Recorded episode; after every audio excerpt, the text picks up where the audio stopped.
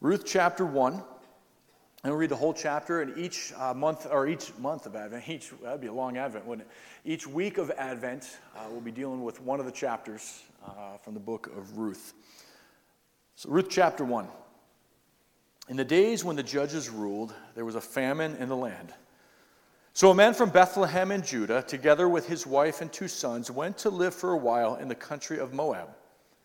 The man's name was Elimelech, and his wife's name was Naomi, and the names of his two sons were Mahlon and Chilion. They were Ephrathites from Bethlehem, Judah, and they went to Moab and lived there. Now Elimelech, Naomi's husband, died, and she was left with her two sons. They married Moabite women, one named Orpah and the other Ruth. After they had been, uh, after they had lived there about ten years, both Mahlon and Chilion also died, and Naomi was left without her two sons and her husband. When Naomi heard in Moab that the Lord had come to the aid of his people by providing food for them, she and her daughters-in-law prepared to return home from there. With her two daughters-in-law, she left the place where she had been living and set out on the road that would take them back to the land of Judah. Then Naomi said to her two daughters-in-law, "Go back, each of you, to your mother's home. May the Lord show you kindness as you have shown kindness to your dead husbands and to me. May the Lord grant that each of you will find rest in the home of another husband." She then kissed them goodbye, and they wept aloud and said to her, "We will go back with you to your people." But Naomi said, "Return home, my daughters. Why would you come with me? Am I going to have more sons who could become your husbands? Return home, my daughters. I am too old to have another husband. Even if I thought there was still hope for me, even if I had a husband tonight and then gave birth to sons, would you wait until they grew up? Would you remain unmarried for them? No, my daughters. It is more bitter for me than for you, because the Lord's hand has turned against me." At this, they wept aloud again. Then Orpah kissed her mother-in-law goodbye, but Ruth clung to her. "Look," said Naomi, "your sister-in-law is going back to her people and her gods. Go back with her."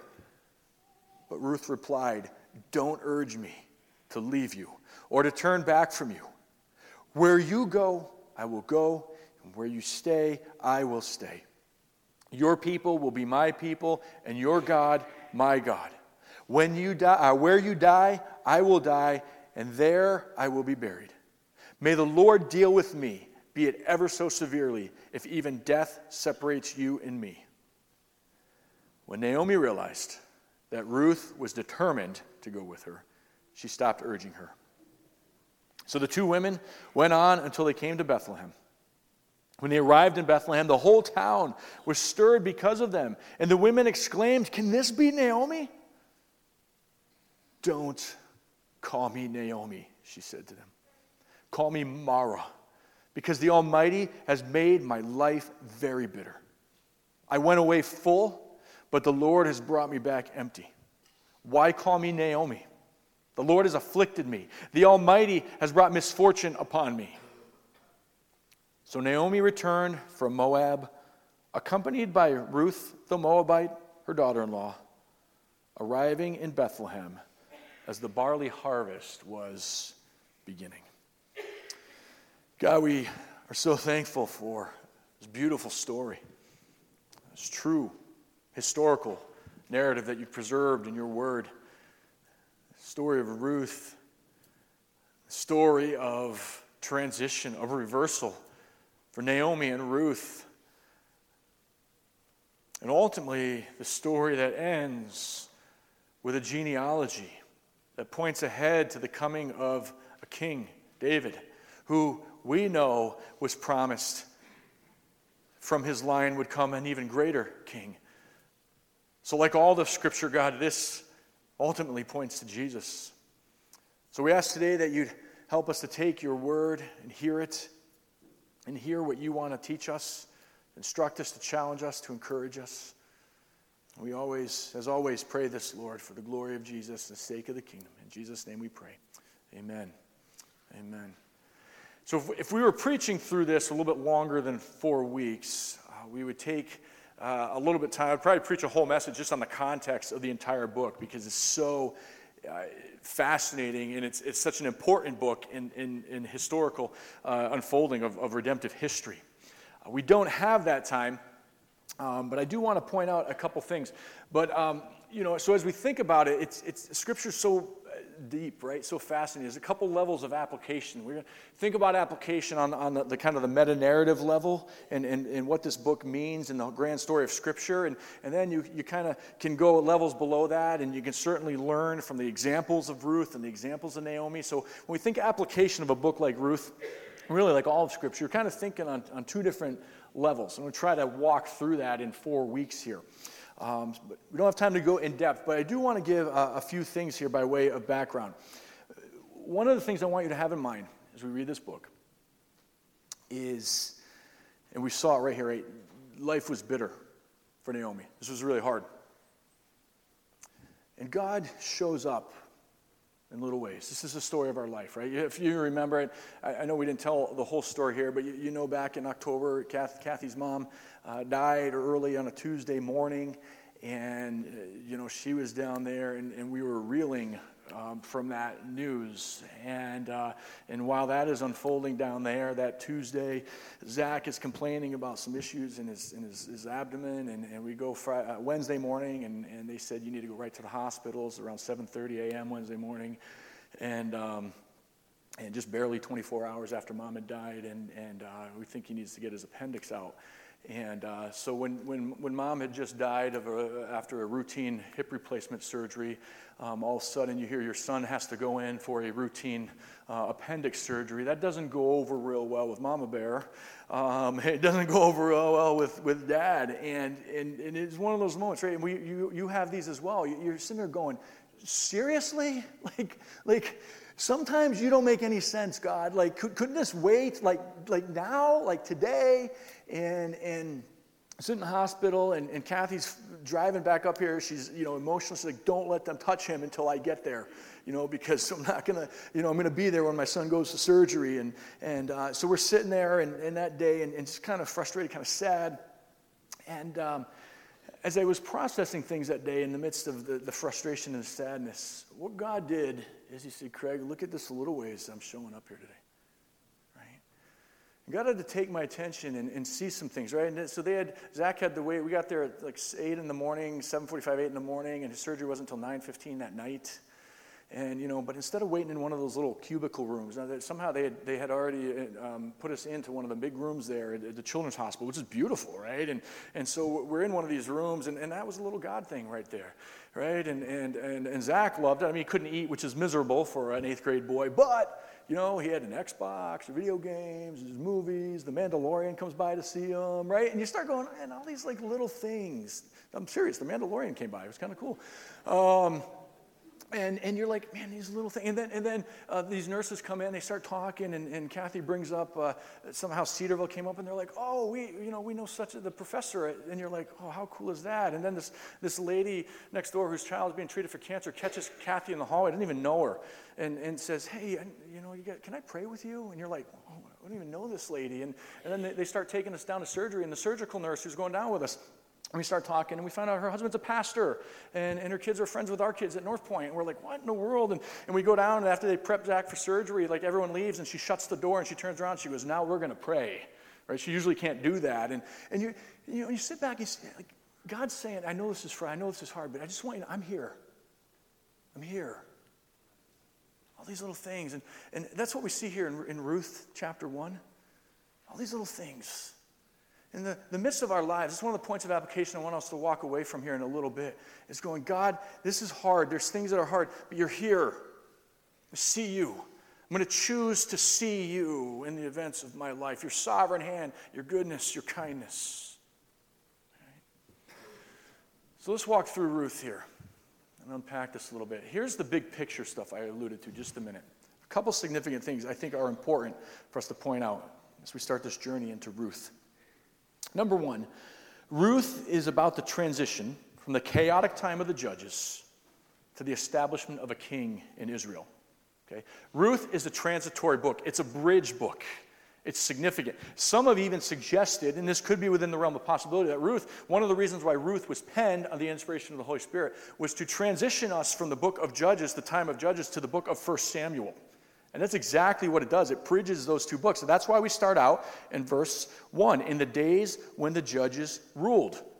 All right, that's where Ruth starts. We'll get there in a couple weeks, but if you flip to the last, Ruth ends with the genealogy of the monarchy. So Ruth starts at the time of the judges, and it ends with the monarchy. It takes us on this journey, this transition point, right? It's about the chaotic, it takes place, though, the chaotic times of the judges. Now, you guys know, if you know the scriptures, the day the judge, the days the judges ruled, uh, this was not a good time in Israel's history. It's a terrible time. This is a time, if you look here, this is the last verse in the book of Judges. If you, if you want some reading this afternoon, go home and read the book of Judges. This is terrible. It's a dumpster fire. There's a couple good judges, and the rest of it was, was trash. And Israel was a, a mess, and and and and rebelling, and these cycles of disobedience and conquering. And, and this is how the book ends. In those days, there was no king in Israel, and everyone did what was right in his own eyes. And that's pretty much the book of Judges for you right there. It was chaotic. There was no central authority. And besides just what was going on in Israel, even on the world stage, the Egyptians, the Hittites, and the Mesopotamians were all in general decline during this time. Amongst the Greeks, there was political upheaval. The sea peoples, the Philistines, were violent. They, they were wreaking havoc all over the Mediterranean basin. This was just a, a terrible time. And as I read it, I mean, does any of this sound familiar? A little bit, maybe? We live in a time, right, when everyone does what's right in their own eyes, in our culture today, and, and, and, and worldwide. It sounds a lot like the time of the judges. Political upheaval and wars and, and disease and all kinds of garbage all around the world, right? This is, this is the world that Ruth takes place in. But I offer this today. Ruth offers hope and encouragement in a couple of ways. First of all, this. God only tolerates the chaos and lawlessness of the period of the judges for so long. This narrative serves as a paradigm for where we are today, right? God will step in again. He only is going to tolerate this for so long. And next time he steps in with the return of Christ, it will be the ultimate turning, right? But God only tolerates. So find hope in that, that we live in this chaotic time, just like the time of the judges, where everyone does what is right in his own eyes. And sometimes it can be so demoralizing and discouraging. God will only tolerate it for so long, and he will step in. The second way I think it encourages us is it shows us the picture of a couple people, particularly Ruth and Boaz, who are still good and noble and kind in a world that is dark and in chaos. It is possible to still have godly characteristics and live God's way in the course of a dark and chaotic world. So that's one of the significant points uh, of the, the big picture of Ruth. The other one is this. King David's line, just alluded to this a minute ago, is the ultimate point of the book. The birth of Obed at the end of the book represents a critical link in the sequence of historical events that will climax in the divine election of David as king over Israel. So the book of Ruth points to David, the king that God would use in these days of lawlessness and chaos. The other thing Ruth is kind of doing here, it exalts and defends the Davidic monarchy by telling the story of David's roots. And I think at some level, the book of Ruth is probably a defense and an apologetic of David's reign. And here's why I say that. There's a Moabitess in David's line. That was a problem for some. The Israelites and the Moabites uh, weren't exactly on the best of, of, of terms. And I think what Ruth is doing is saying, yes, there is a Moabitess in his line, but this Moabitess was probably a greater Jew than even Naomi was. She found her faith and hope in the God of Israel, right? So she's a Moabitess, but she is a true Jew in the sense that she trusts and follows Yahweh, right? We've seen this with Rahab, others, right? So I think that's going on here as well, that this Moabitess in, in the Davidic line is legitimate as a follower of Yahweh, I think that's part of what's going on here as well. You see some hints of the defense of this family and, and David's line in, in the first two verses, in chapter one, verses one through two. Two times, Bethlehem, Judah is mentioned twice in the first two verses. Bethlehem, Judah. That is significant. We're familiar with Bethlehem, right? This time of year for obvious reasons. Here's where the significance of this little town begins to emerge. And this family is linked to Bethlehem, Judah. And then verse two, they're called Ephrathites. Ephrath in verse two, uh, Ephrathites, uh, the name Ephrath, that was the ancient name of Bethlehem. And we see this used as early as Genesis thirty-five, that when, uh, when Rachel dies, uh, they're on their way to Ephrath. So this family had been linked to this area, to this town forever. They're firmly tied to Bethlehem. Uh, possibly they're an aristocratic, kind of like a first family type um, here in Bethlehem. So the point being made is, is that they were natives of this area. They're not just transplants, this, this, this, these people. Um, I grew up in Massachusetts. It's, it kind of be like the Kennedys are to Massachusetts, right? It's it's they're associated forever with that state. They're, they're, you know, they're linked to that state, and and that's kind of what this family, Elimelech's family, these are Ephrathites. Um, they have a claim to the area. They're legitimate. Daniel Block, in his commentary, writes this, and I had to keep, when we're done Acts, we keep referring to Daryl Bach. He's the New Testament guy. The Old Testament guy is Daniel Block. It messes with my mind sometimes. But this is Daniel Block, Old Testament theologian. He writes this: David does not emerge because of divine manipulation of the ruling class. On the contrary, the seeds of the great dynasty that would arise in the future are being sown in this private family of Bethlehem. This family consists of the most unlikely candidates for divine service: a widow left without husband or sons, an alien, Ruth, in a similar state, and a bachelor from the humble town of Bethlehem. The big picture here, God is unfolding his plan through unlikely means to bring about this monarchy from which the Messiah would come. That's the big picture of Ruth. It's another significant thing about Ruth. Ruth is a story of reversal and turning. The word turn or return, the Hebrew shuv is the word. It's used twelve times in the first chapter of Ruth. Okay? In the Hebrew language, if a word is used that many times in this short of space, the author is trying to communicate something. Turn, return, turn, turn, return, turn, return, turn, return. Right? Twelve times. It's a theme. And I think what's going on here is this. It's an inherent and is this understanding that in order for the blessings of Yahweh to be appropriated to you, you must turn to him. Right? If Naomi and Ruth don't turn or return to Bethlehem to rest under the wings of the God of Israel, these things don't come to pass, at least through them. Right? The reversal takes place when they turn to Yahweh, when they turn back to Judah, when they turn away from Moab. Ruth seeks peace and protection in Israel, not in Moab. Some of you sit here today and you're seeking everything in Moab, and you must turn to the God of Israel. That's where you'll find what you're looking for in this life through Jesus Christ, right? The story of Ruth is rooted in tragedy. Right? We've already talked about the chaotic time of the Judges, but beyond that, there's a lot more of tragedy, right? There's a famine in Bethlehem. Famine in Bethlehem. Ironically enough, Bethlehem, the word Bethlehem, Beth, means house. Lechem is bread. It means it's house of bread. There's a famine in the house of bread. In other words, the house of bread has no bread. It's that's what's going on, a famine here. This is a, there's a there's a Pizza Hut near where I grew up, um, and and we they they were terrible on so many levels. Their service was awful, but we went to it because the only pizza hut in the country that served chorizo pizza. Chorizo is like a Portuguese side of the high big Portuguese population where we lived, and chorizo pizza is amazing. But this Pizza Hut was notorious, like literally, I'm not kidding, notorious for running out of pizza dough.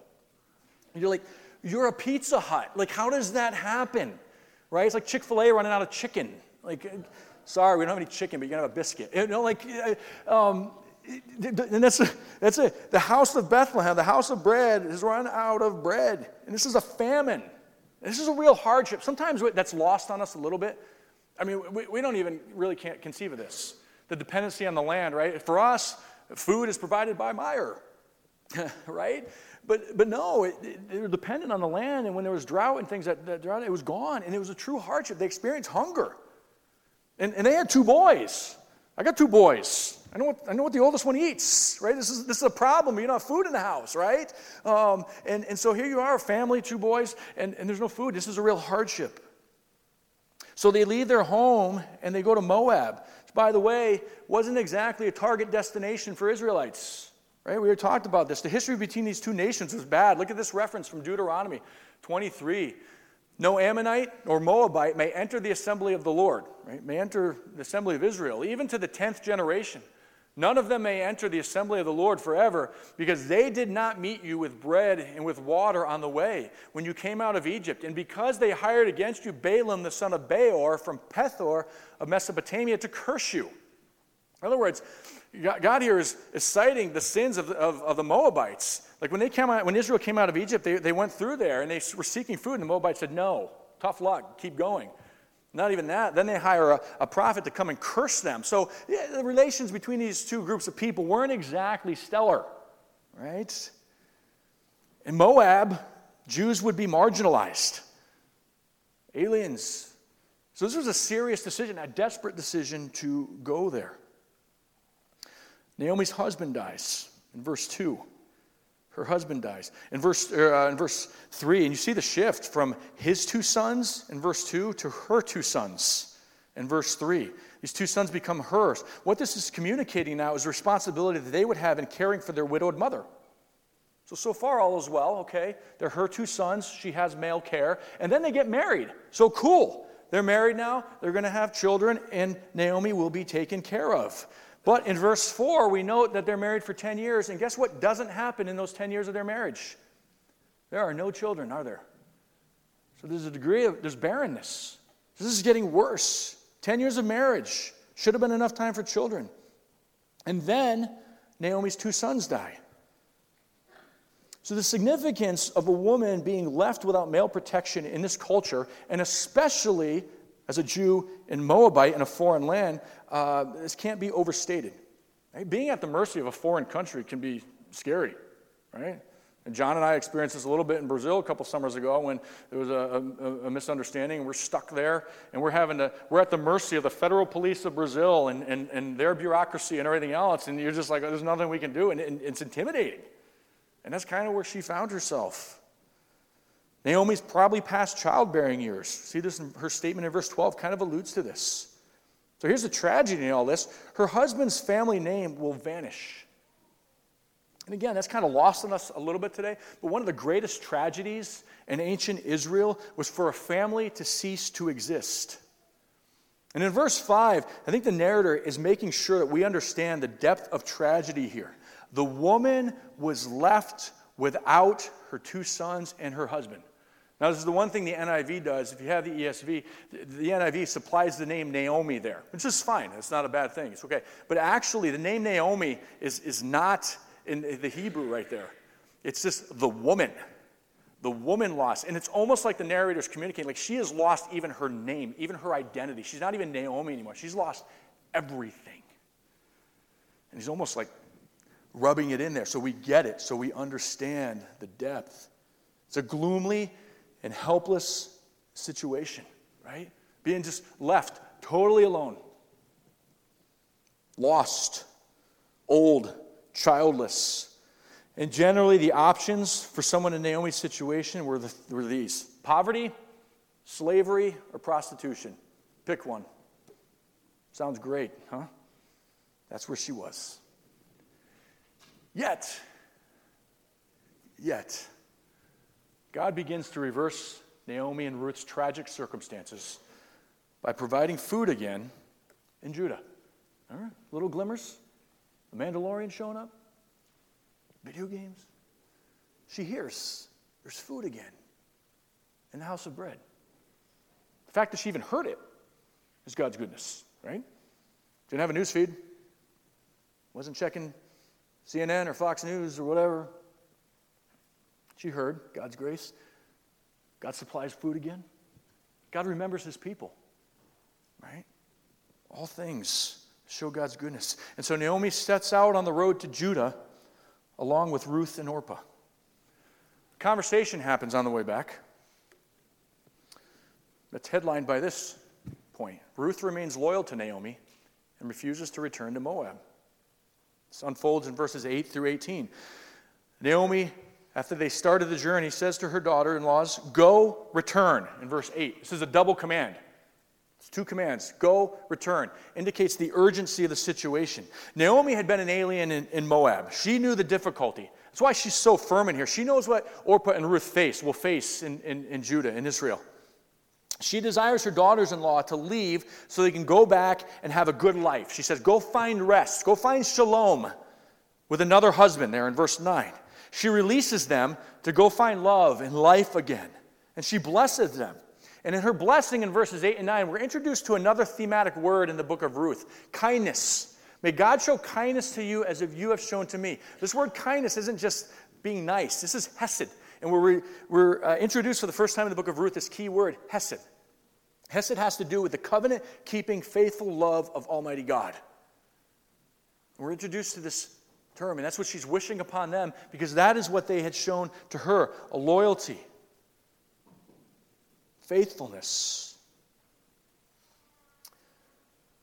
She desires that they be granted security and stability in Moab. It results in loud weeping. On top of everything else now, you have this emotional, terrible goodbye between these women who obviously loved each other. It just keeps getting worse, right? In essence, what she's telling them is that they'd be better off in Moab.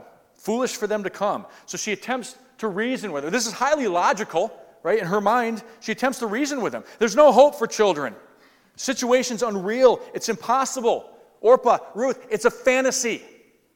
Go back. An heir for Elimelech will not happen. Very logical on her part. She's not wrong, in a sense, right?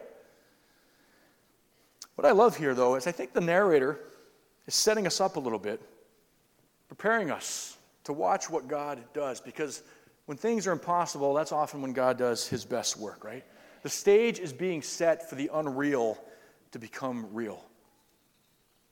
In verse thirteen, we see Naomi make this statement. All of this has happened because Yahweh's hand has attacked me. It's quite the stinging accusation. Her complaint against God. Yahweh has attacked me. Interestingly enough, right, Naomi's complaint actually affirms God's involvement. In her complaint, she's actually making a statement that God is not out of control of this situation. After her plea, Orpah leaves.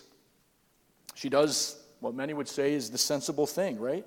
And in the text, there's no judgment placed upon her. There's no uh, condemnation for what Orpah does. But I would say this, what it doesn't do is it doesn't model hesed. And if anything, all her choice does is it highlights the nobility and extraordinary nature of Ruth's action that's coming next. Orpah leaves, Ruth clings to Naomi, who makes one final plea. She says to Ruth, go back to your home and your gods. Leave. Well, at this point, Ruth has had enough. And I think here you begin to see a little bit of the tenacity and fire in this woman. You know, this woman who, who will go out and, and, and um, man, these flies. who will go out and um, harvest all day in a field. You begin to see some of that fire here. She fires back at Naomi by issuing her own command. And then one of the most poetic and iconic responses in all of Scripture in verses sixteen through eighteen. Right? Stop telling me to go. Where you go, I will go. Your people will be my people. Your God, my God. I will die with you. Her choice is voluntary. It's done despite opposition from Naomi. She leaves everything, her people, her family, her gods. This remarkable self-sacrifice. All these things, by the way, that she's leaving are the things that people in her day would have put their confidence in, but not Ruth. She turns to the God of Israel and identifies herself with the people of God in verse sixteen. Now, here's the thing to me, too. Her turning to Yahweh is fascinating, given what she's been exposed to from Naomi here. Naomi's account of Yahweh is that basically, he's attacking me, he's cruel, he's forgotten me. And in spite of this, Ruth still turns to him. That's why I say that Ruth is actually a noble part of the Davidic line, because she is demonstrating what it is to be a true Israelite here in her commitment to Yahweh, in spite of all of Naomi's negativity. In verse seventeen, she even uses the divine name of Yahweh, so she is fully associating her. And, and later on, we'll see this next week in chapter two, verse twelve, even Boaz's assessment of Ruth, under whose wings you've come to Israel, the God of Israel, under whose wings you've come to find rescue. This affirms the reality of Ruth's turning and the authenticity of her faith. And by the way, if you read this and read leaving your family, your home, your gods, your land, if that sounds like someone else in Scripture, I think that that's intentional. Does it sound familiar? There's someone else, a great figure in Hebrew, in, uh, in Israel's history, who left everything when God told him to leave? Ruth sounds a lot like Abraham, doesn't she? I think it's intentional. One of the greatest examples in all of Israel's history. And Ruth looks quite a bit like him in her willingness to leave everything. Ruth's statement about burial in verse seventeen is significant as well. It was a big deal to not be buried in your homeland. This was a traumatic thing. Remember Joseph?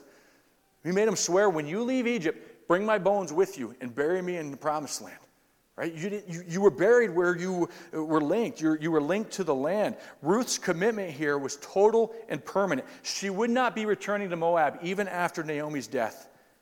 And then she goes in verse seventeen, and Ruth swears her own oath. May God deal with me ever so severely if I leave you. She stuck with her, right? I think in here is a great example for us. Caring for the vulnerable. Caring for those who need our help. Ruth is such a wonderful model of this. This is why the office of things like deacon, this is why deacons are so important, right? Modeling that care and concern for people who are struggling, people in need. So in the face of Ruth's stubbornness, Naomi just gives up. She gives up. She's like, I'm not winning against this woman. I, I thought, so I'm going to have to turn in my man card here, okay? I'll admit it. I um, just let me preface this. I have a sister, and I have three daughters and a wife, so I've had to, in my life, more than once, watch the entire six-month timeline of, of Anne and Green Gables, right? Um, and um, it's like forever, right? But I thought immediately um of this, um, right? That's what my mom was like, Becky, watch Star Wars with you. You're going to watch Anne of Green Gables with her. I'm like, Mom, it's two video cassettes long. Like, it's torture, you know? Like, so I've watched Anne of Green Gables. This is what I eventually it, it thought of. I'm like, this is like Marilla and Anne, right? Marilla was Naomi, the grumpy old woman, bitter, all of this, strong-willed, and like Anne just wore her down. Right? Over over the course of the six hours of the movie. Um, Anne just wears her down. And she ends up being nice at the end, right? And, and that's what I thought of. This is Naomi and Ruth right here. Right? Ruth just wears her down, and Naomi's like, forget it. I give up. All right, fine. Come with me, right? She commits to follow, while bitter and empty Naomi blames God for her situation. Naomi sees God behind her misery, and God becomes the target of her accusations. In verse thirteen, the hand of God is against me. The hand of God, right? She knew her history. She knew what she was saying when she said that the hand of God is the hand that brought the plagues on Egypt. The hand of God is, is, is what was against uh, God's enemies in Deuteronomy. The hand of God is, is what won the conquest in the promised lands. Naomi's saying that hand that was against Egypt, he's doing the same thing to me he did to Egypt, the same thing to me that he, he did to our enemies. That, that's what's against me. She is bitter. She calls him Shaddai in verses twenty and twenty-one. Shaddai is the cosmic ruler who oversees all. She knows exactly. He's in charge. He's the ruler, and he's the one letting this happen. She is very bitter. We see the word bitter come up in verse thirteen. In verse twenty, she puts the adjective in front of it. I am very bitter. Call me Mara. By the way, we haven't said this yet, but the name Naomi means pleasant.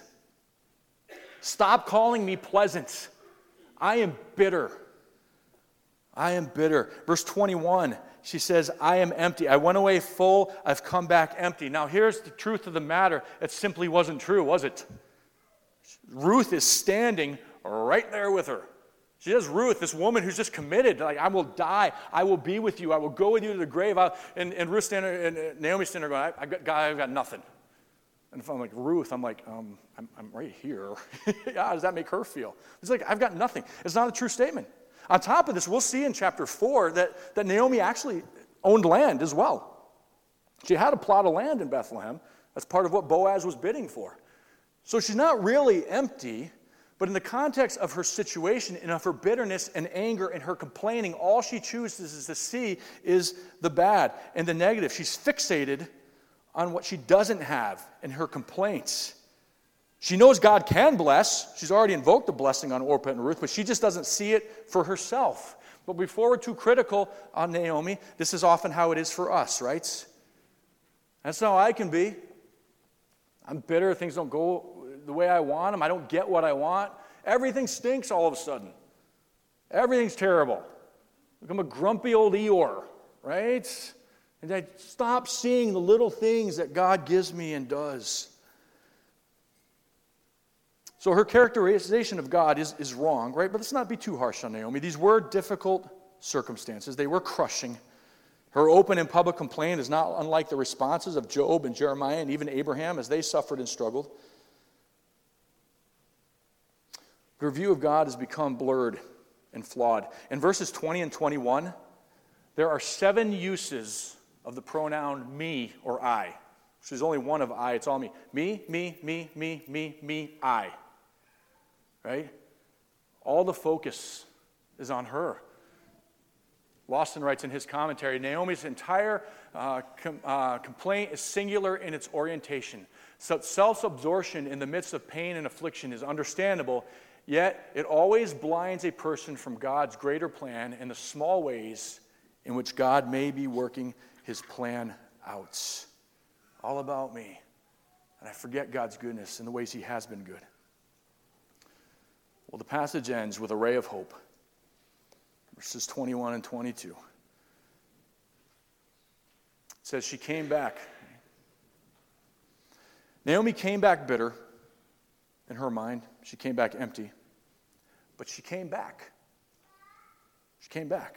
Actually, in verse twenty-one, we see that the Lord had brought her back. And she returns with Ruth the Moabitess. There's hope here. At the beginning of the barley harvest, it ends on a note of hope. What's going to happen next? Stay tuned next week, right? But a note of hope. The way of application as we prepare for the Lord's table this morning. We need the King to step in the chaos and lawlessness of our lives and world, right? We live in the time of the Judges. We need the King to step into the chaos of our lives. Next, God's hand is behind every circumstance and situation in my life, just like it was here. Next, look for God's faithfulness and care during the trials of life. Look for God's faithfulness and care in the trials of life, right? He'll, he's there. He'll show up. Um, a few weeks back, I was just having a terrible morning here. I was in my office, and I don't know. It just, it was it was bad. And I was just in a funk, and I, I was frustrated, and I didn't know all the reasons why. And I remember walking out to go to lunch, and I just remember God going, God, I, I just need you to show me that you care a little bit, something. I went to lunch, and I came back, and I opened the door of my office, and I see in there this pile of my favorite snacks on the floor. And uh, with an envelope with a stack of, of notes from one of our hub groups, all three by five cards, verses, scripture written on them. I started to cry.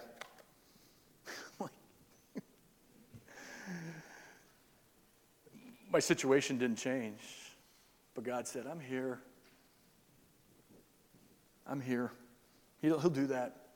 Maybe not in that way, but he'll do that. Prepare for the storms that are coming. Storms are coming. Things that you don't like are coming. Your response, well, you're going to have a choice. Be bitter like Naomi. But listen, how we respond when God brings hardship into our lives often determines further outcomes. And it's easy to sit here now and say amen, but God's sovereignty is harder to accept when the suffering actually comes, when we don't get what we want or what God thinks we should do. Turn to God. By the way, the choice of Ruth, and we won't take the time to look at these passages now, but it's a choice that faces all of Christ's disciples. Turn, leave father and mother, leave homes, lands, right? Understand this too. Human logic cannot always be trusted. Talked about this. Naomi's highly logical. What she said made a lot of sense. But think about it. If Ruth goes back to Moab, the means by which God had chosen to reverse the circumstances of Naomi's life goes with her. So if Ruth had listened to human logic here, we wonder if Naomi ever would have seen the reversal. We must show hesed love, commitment in order to care for those in need. I've seen observed this so wonderfully. My wife, as she's cared for her dad here in recent days, it's that commitment. And here's the last thing as our worship team comes on up. We wander. But God does seek to bring us back, even if we're broken, empty, and bitter when we come back. The question is whether or not we will turn. But those who do turn and return to their God, the true God, will not be turned away.